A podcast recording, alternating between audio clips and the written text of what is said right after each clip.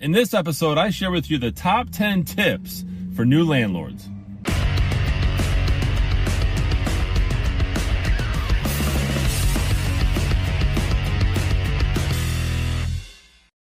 Welcome to this episode of the Ask Jason Gelios Show. I'm Jason Gelios, Michigan Realtor, and I really appreciate you tuning in. I'm going to be sharing with you the top 10 tips that every new landlord and existing landlord, quite honestly, should know when leasing out a property. And this could also apply to uh, apartment units and things like that. Okay. Now, before we dive into this, though, especially if you're new to this episode, if you can go ahead, follow me on social media. I have those links in the description below. And be sure to visit my website, it's allabouttherealestate.com, where you can fill out the pop up form to receive a new, brand new episode every week in your email with some other uh, episodes that are of value as well. Now, I want to go ahead and dive into this. So, the first one is make it easy for your tenants. Don't have your tenants jump through hoops. Uh, don't make them do a bunch of stuff, okay? Matter of fact, when you have a new tenant as well, okay, for one, make the process easy for them, but two, um, also like provide a, re a reference binder of like if you're offering appliances in the unit, okay, have a reference binder that they can go to to look at it. Uh, just, and by the way, maybe provide a lockbox that is hidden, right? So in case they get locked out of the unit, they can go to that and get a spare key. Make things easier for them, and that will also create a better relationship with your tenant. Now, number two, make security a priority. This is up to the landlord. It's not up to the tenant to make their home secure. Now, obviously, they should lock the doors and things like that, no matter what area. However, you as a landlord, you should be providing, uh, for example, excellent lighting around the around the home, okay, or apartment unit. Um, you should always have the exterior doors, any access doors to the property, rekeyed. You never know who the former tenant you know, gave keys to their uncle, their aunt, whoever, okay, an ex-boyfriend, ex-girlfriend. Okay, so rekey the locks every time you have a new tenant. Number three, use customized forms. Make sure that your forms match what the tenant is doing, okay? You wanna make sure that everything is spelled out and the forms are custom to what you are renting out. Number four, use your head, not your heart.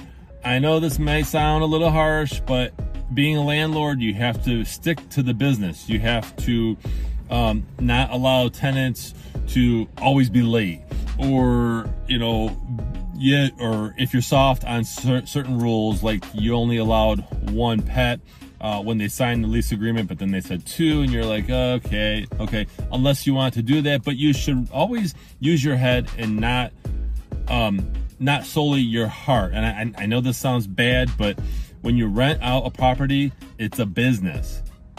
Number five, always be learning, always be learning. Okay, the, you know, maybe there's a new law that went into effect in your state regarding uh, being a landlord and tenant rights and all this stuff. Always be learning and keeping up on the latest, especially if you're a new landlord. You should always be diving into information. Number six, save for a rainy day. You should have a reserve fund in case something happens, in case the stove dies, uh, the door gets broken, uh, you have to replace the siding or whatever the case is, okay, you should always have a reserve fund in place for emergencies. Number seven, know your entire screening process.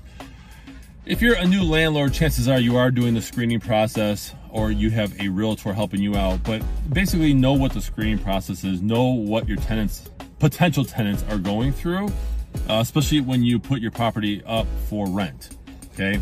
So example you know oh by the way yeah actually for example uh you know are they going through a credit report check? Are they going through criminal background check? Know these things okay? And don't ever skimp on those things by the way okay? If, if somebody seems nice and oh i pay all the time and even if they have references that state that they pay on time all the time in a past rental you always want to like make sure that you do your due diligence Number nine, this kind of goes back to the prior tip about, um, you know, being a landlord is a business, okay?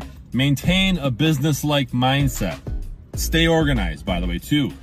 Keep all your receipts, okay? And by the way, if you have, if you are a brand new landlord, you should be consulting with your tax preparer um, or learning about the tax laws and what you can write off and what you can't write off. But being a landlord is a business, it's not a charity. So you want to make sure that you stay organized, you have all your expenses accounted for, everything nice and neat. That way you can run your landlord business as a real business. And the last one, establish great relationships, okay? When you first meet your tenants, that's a first impression. You want to make sure that they don't view you as a potential slumlord. You want to make sure that you are establishing that you are a great landlord and you're going to do your best to make sure that they have a positive experience in your property. It's not all about is a tenant going to pay and all this stuff, which that's a great thing. You should be focused on that. But you want to make sure that you're also being a great landlord and not, you know, cutting corners and you know just becoming a slumlord because people like you you you want people who are going to stay in your property long term because it, it helps. It helps if they renew every year. The best type of tenant is a long-term tenant. You don't want to constantly be changing over every single year okay? So i hope you found these 10 valuable tips about being a new landlord valuable. Share your thoughts. Are you a new landlord? Have you been a landlord for, I don't know, a year or two, whatever? Share your thoughts in the comments. And again, follow me on social media. Those links are in the description below, as well as visit my website, allabouttherealestate.com, which, by the way, that link is also in the description. Uh, you fill out that pop-up form to receive a new episode every week. So I really appreciate you watching. I'm Jason Gelios, Michigan Realtor.